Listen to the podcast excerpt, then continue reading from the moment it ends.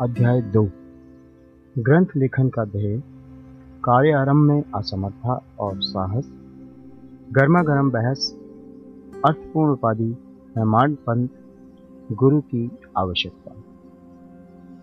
गत अध्याय में ग्रंथकार ने अपने मौलिक ग्रंथ, श्री साई सच्चरित में उन कारणों पर प्रकाश डाला था, जिनके द्वारा उन्हें ग्रंथ रचना के कार्य को आरंभ करने की प्रेरणा मिली। वे ग्रंथ के पठन के योग्य अधिकारियों तथा अन्य विषयों का इस अध्ययन में विवेचन करते हैं। ग्रंथ लेखन का हेतु। किस प्रकार विषुचिका के रोग के प्रकोप को आटा पिसवाकर तथा उसको ग्राम के बाहर फेंकवा कर रोका तथा उसका उन्मूलन किया। बाबा की इस लीला का प्रथम अध्याय में वर्णन किया जा चुका है। मैंने और भी लीलाएँ सुनी, जिनसे मेरे हृदय को अति आनंद हुआ और यही आनंद का स्रोत काव्य रूप में प्रकट हुआ। मैंने यह भी सोचा कि इन महान आश्चर्यजनक लीलाओं का वर्णन बाबा के भक्तों के लिए मनोरंजक एवं शिक्षाप्रद सिद्ध होगा तथा उनके पाप समूल नष्ट हो जाएँगे। इसलिए मैंने बाबा की पवित्र जीवन गाथा और उनके मधुर उपदेशों का लेखन प्रारंभ कर दिया। श्री साई की जीवनी ना तो उलझनपूर्ण है और ना संकीर्ण ही। वरन सत्य और आध्यात्मिक मार्ग का वास्तविक दिग्दर्शन कराती है। कार्य आरंभ करने में असमर्था और साहस। श्री हेमांतन को यह विचार आया कि मैं इस कार्य के लिए उपयुक्त पात्र नहीं हूँ। मैं तो अपने परम मित्र की जीवनी से भी भली भांति परिचित नहीं हूँ और ना ही अपनी प्रकृति से। तब फिर मुझ शरीर का मूर्मति भला एक महान संत पुरुष की जीवनी लिखने का दुसाहस कैसे कर सकता है? अवतारों की प्रवृत्ति के वर्णन में वेद भी अपनी असमर्थता प्रकट करते हैं। किसी संत का चरित्र समझने के लिए स्वयं को पहले संत होना नितांत आवश्यक है। फिर मैं तो उनका गुणगान करने के सर्वथा अयोग्य ही हूँ। संत की जीवनी लिखने में एक महान साहस की आवश्यकता है। और कहीं ऐसा ना हो कि चार लोगों के समक्ष हास्य का पात्र बनना ना पड़े। इसलिए श्री साईं बाबा की कृपा प्राप्त करने के लिए मैं ईश्वर से प्रार्थना करने लगा। महाराष्ट्र के संत श्रेष्ठ श्री ज्ञानेश्वर महाराज का कथन है कि संत चरित्र के रचयिता से परमात्मा अति प्रसन्न होता है। तुलसीदास जी ने भी कहा है कि साधु चरित्र शुभ सरिस कपासु नीरस विशद गुण में फल जासु। जो सही दुख पर छिद्र दुरावा, वंदनीय जही जग जस पावा। भक्तों को भी संतों की सेवा करने की इच्छा बनी रहती है। संतों की कार्य पूर्ण करा लेने की प्रणाली भी विचित्र ही है। यथार्थ प्रेरणा तो संत ही किया करते हैं। भक्त तो निमित्त मात्र, या कहिए कि कार्य पूर्ति के लिए एक यंत्र मात्र है। उदाहरणार्थ, शक संवत 1700 में कभी महिपति को संत चरित्र लिखने की प्रेरणा हुई। ईश्वर ने संतों में अंत प्रेरणा पैदा की और कार्य पूर्ण हो गया। इसी प्रकार शक संवत 1800 में श्री दासगणों की सेवा स्वीकार हुई। महिपति ने चार काव्य रचे, भक्त विजय, संत विजय, भक्त लीलामृत और संत लीलामृत। और दासगणु ने केवल दो, भक्त लीलामृत और संत कथामृत। जिसमें आधुनिक संतों के चरित्रों का वर्णन है। भक्त लीलामृत के अध्याय 31, 32 और 33 तथा संत कथामृत के सत्तावनवे अध्याय में श्री साईं बाबा की मधुर जीवनी तथा अमूल्य उपदेशों का वर्णन सुंदर एवं रोचक ढंग से किया गया है। इनका उदाहरण श्री साई लीला पत्रिका के अंक 11, 12 और 17 में दिया गया है। पाठकों से इनके पठन का अनुरोध है। इसी प्रकार श्री साईं बाबा की अद्भुत लीलाओं का वर्णन एक बहुत सुंदर छोटी सी पुस्तिका श्री साईनाथ भजन माला में किया गया है। इसकी रचना बांद्रा की श्रीमती सावित्री बाई रघुनाथ तेंदुलकर ने की है। श्री दासगढ़ू महाराज ने भी श्री साईं बाबा पर कई मधुर कविताओं की रचना की है। एक और भक्त अमिदास भवानी मेहता ने भी बाबा की कुछ कथाओं को गुजराती में प्रकाशित किया है। साई प्रभा नामक पत्रिका में भी कुछ लीलाएँ शिरडी के दक्षिणा भिक्षा संस्थान द्वारा प्रकाशित की गई हैं। अब प्रश्न यह उठता है कि जब श्री साईनाथ महाराज के जीवन पर प्रकाश डालने वाला इतना साहित्य उपलब्ध है, फिर और एक ग्रंथ साई सच्चरित रचने की आवश्यकता ही कहाँ पैदा होती है? इसका उत्तर केवल यही है कि श्री साईं बाबा की जीवनी सागर के सदृश अगाध विस्तृत और अथाह है। यदि उसमें गहरे गोते लगाए जाएँ, तो ज्ञान एवं भक्ति रूपी अमूल्य रत्नों की सहज ही प्राप्ति हो सकती है जिनसे मुमुक्षुओं को बहुत लाभ होगा। श्री साईं बाबा की जीवनी उनके दृष्टांत एवं उपदेश महान आश्चर्य से परिपूर्ण है। दुख और दुर्भाग्यग्रस्त मानवों को इनसे शांति और सुख प्राप्त होगा तथा लोक व परलोक में श्रेयस की प्राप्ति होगी। यदि श्री साईं बाबा के उपदेशों का, जो कि वैदिक शिक्षा के समान ही मनोरंजक और शिक्षाप्रद है ध्यान पूर्वक श्रवण एवं मनन किया जाए तो भक्तों को अपने मनोवांछित फल की प्राप्ति हो जाएगी। अर्थात ब्रह्मा से अभिन्नता, अष्टांग योग की सिद्धि और समाधि आनंद आदि की प्राप्ति सरलता से हो जाएगी। यह सोचकर ही मैंने चरित्र की कथाओं को संकलित करना प्रारंभ कर दिया। साथ ही यह विचार भी आया कि मेरे लिए सबसे उत्तम साधना भी केवल यही है, जो भोले भाले प्राणी श्री साईं बाबा के दर्शनों से अपने नेत्र सफल करने के सौभाग्य से वंचित रहे हैं, उन्हें यह चरित्र अति आनंददायक प्रतीत होगा। अतः मैंने अपने अहंकार को उनके श्री चरणों पर निछावर कर दिया। मैंने सोचा कि अब मेरा पथ अति सुगम हो गया है और बाबा मुझे यही लोक और परलोक में सुखी बना देंगे। मैं स्वयं बाबा की आज्ञा प्राप्त करने का साहस नहीं कर सकता था। अतः मैंने श्री माधवराव उपनाम श्यामा से, जो कि बाबा के अतरंग भक्तों में से थे, इस हेतु प्रार्थना की। उन्होंने इस कार्य के निमित्त श्री साईं बाबा से विनम्र शब्दों में इस प्रकार प्रार्थना की। ये अन्ना साहब आपकी जीवनी लिखने के लिए अति उत्सुक हूँ। परंतु आप कृपया ऐसा ना कहना कि मैं तो एक फकीर हूँ, तथा मेरी जीवनी लिखने की आवश्यकता ही क्या है? आपकी केवल कृपा और अनुमति से ही ये लिख सकेंगे, अथवा आपके श्री चरणों का पुण्य प्रताप भी इस कार्य को सफल बना देगा।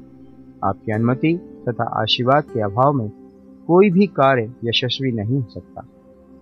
यह प्रार्थना सुनकर बाबा को दया आ गई।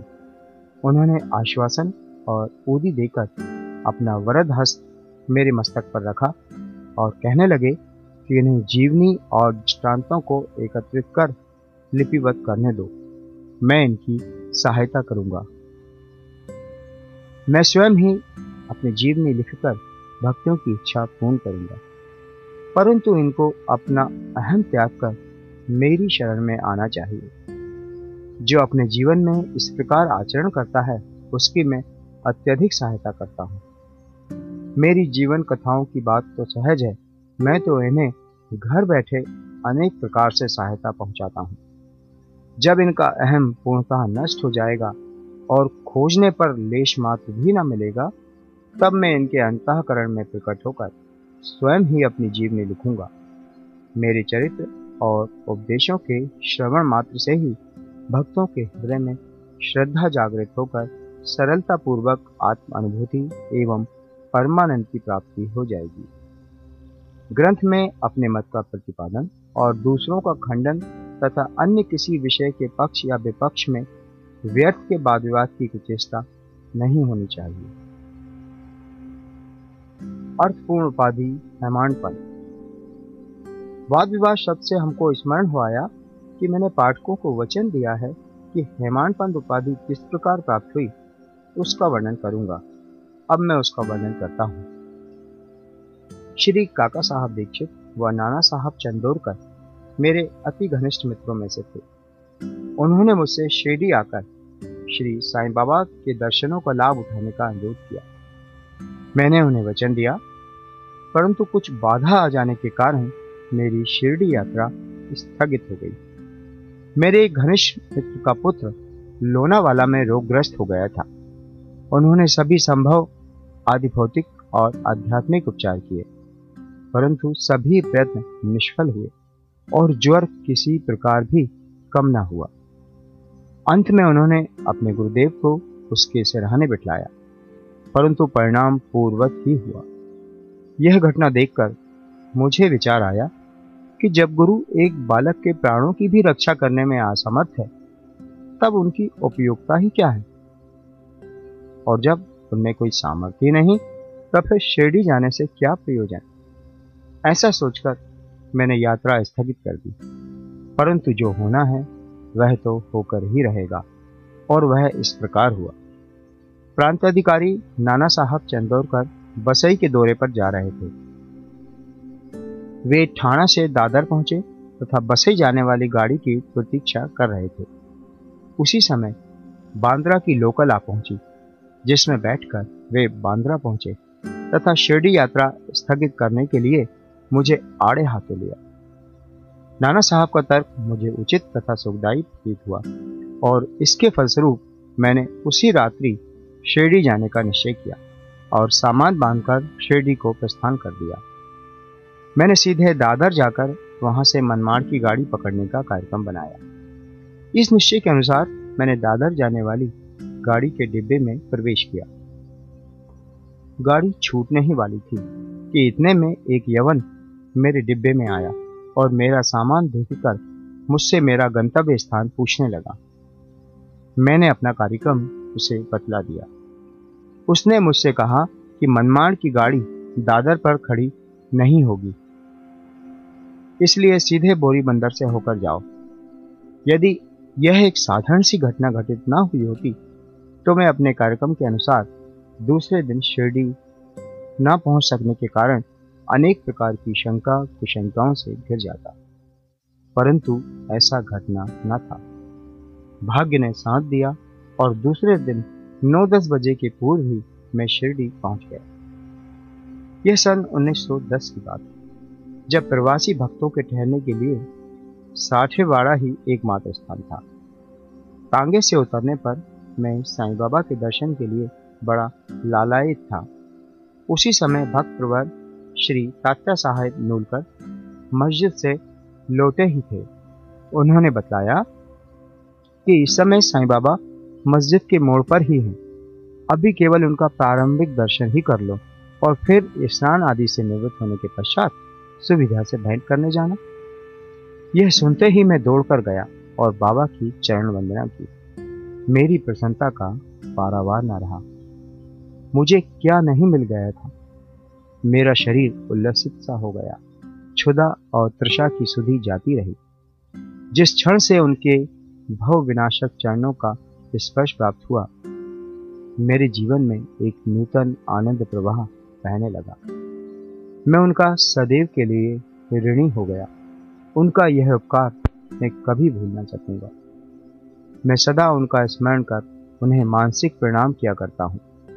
जैसा कि मेरे अनुभव में आया कि साईं के दर्शन में ही यह विशेषता है कि विचार परिवर्तन तथा पिछले कर्मों का प्रभाव शीघ्र मंद पड़ने लगता है और शनह शनह अनासक्ति और सांसारिक भोगों से वैराग्य बढ़ता जाता है।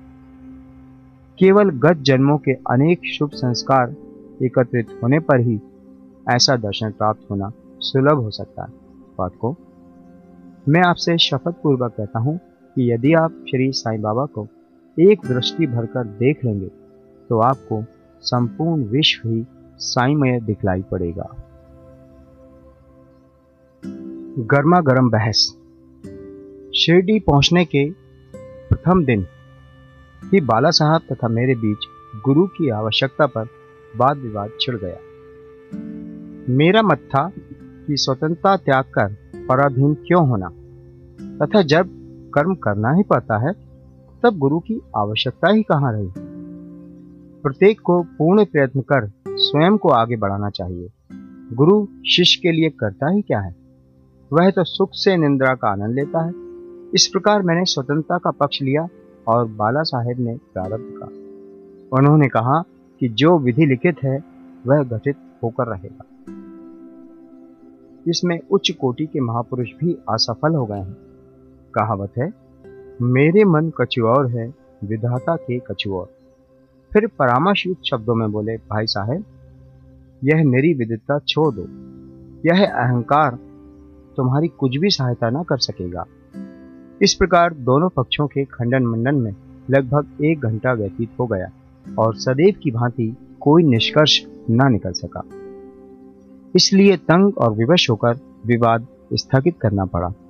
इसका परिणाम यह हुआ कि मेरी मानसिक शांति भंग हो गई, तथा मुझे अनुभव हुआ कि जब तक घोर दैहिक बुद्धि और अहंकार ना हो, तब तक विवाद संभव नहीं। वस्तुतः यह अहंकार ही विवाद की जड़ है। जब अन्य लोगों के साथ मैं मस्जिद गया, तब बाबा ने काका साहब को संबोधित कर प्रश्न किया, कि साठेवाड़ा में क्या चल रहा था? किस विषय में विवाद था? फिर मेरी ओर दृष्टिपात कर बोले कि इन हेमान पंत ने क्या कहा? ये शब्द सुनकर मुझे अधिक अचंभा हुआ। साठेवाड़ा और मस्जिद में पर्याप्त अंतर था। सर्वज्ञ या अंतर्यामी हुए बिना बाबा को विवाद का ज्ञान कैसे हो सकता है? मैं सोचने लगा कि बाबा हेमान पंत के नाम से मुझे क्यों संबोधित करते हैं? यह शब्द तो हेमाद्री पंत का अपभ्रंश है। हेमाद्री पंत देवगिरी के यादव राजवंशी, महाराजा महादेव और रामदेव के विख्यात मंत्री थे। वे उच्च कोटि के विद्वान, उत्तम प्रकृति और चतुर्वर्ग चिंतामणि, जिसमें आध्यात्मिक विषयों का विवेचन है और राज प्रशस्ति जैसे उत्तम काव्यों के रचयिता थे। उन्होंने ही हिसाब किताब रखने की नवीन प्रणाली का आविष्कार किया था और वही खाते की पद्धति को जन्म दिया था। और कहा मैं इसके विपरीत एक अज्ञानी, मूर्ख और मंदमती हूँ? अतः मेरी समझ में यह ना आ सका कि मुझे इस विशेष उपाधि से विभूषित करने का क्या तात्पर्य है। गहन विचार करने पर मैं इस निष्कर्ष पर पहुँचा कि कहीं मेरे अहंकार को चून करने के लिए ही तो बाबा ने इस अस्त्र का प्रयोग नहीं किया है। ताकि मैं भविष्य में सदैव के लिए निराभिमानी एवं विनम्र हो जाऊँ। अथवा कहीं यह मेरे वाक चातुर के उपलक्ष्य में मेरी प्रशंसा तो नहीं है। भविष्य पर दृष्टिपात करने से प्रतीत होता है कि बाबा के द्वारा हेमान पंथ की उपाधि से विभूषित करना कितना अर्थपूर्ण और भविष्य गोचर था।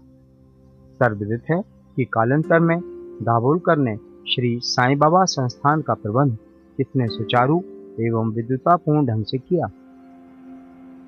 हिसाब किताब आदि कितने उत्तम प्रकार से रखे तथा साथ ही साथ महाकाव्य साई सचरित की रचना भी की। इस ग्रंथ में महत्वपूर्ण और आध्यात्मिक विषयों जैसे ज्ञान, भक्ति, वैराग्य, शरणागति व आत्मनिवेदन आदि का समावेश है। गुरु की आवश्यकता।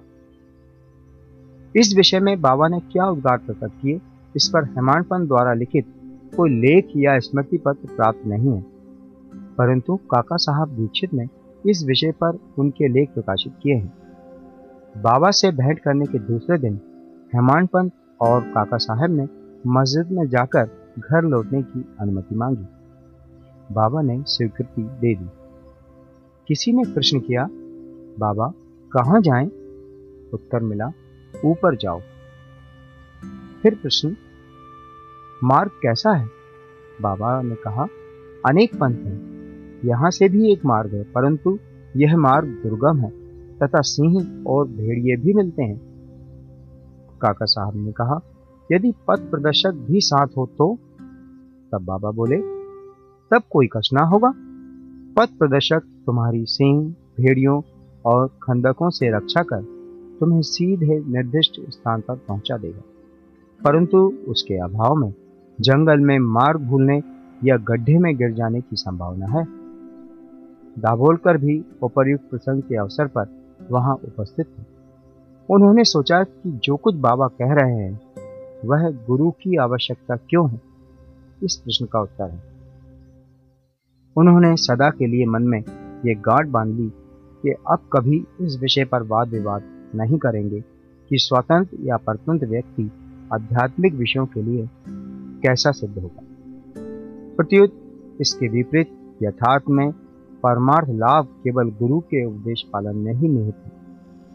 इन उपदेशों का वर्णन मूल्य काव्य ग्रंथ के इसी अध्याय में किया गया है, जिसमें लिखा है कि राम और कृष्ण महान अवतारी होते हुए भी आत्मानुभूति के लिए राम को अपने गुरु वशिष्ठ और कृष्ण को अपने गुरु सांदीपनी के शरण में जाना पड़ा था। इस मार्ग में उन्नति प्राप्त करने के लिए केवल श्रद्धा और धैर्य यही दो गुण सहायक है। श्री सदगुरु साईनाथ अर्पमस्तु, शुभम बहुतु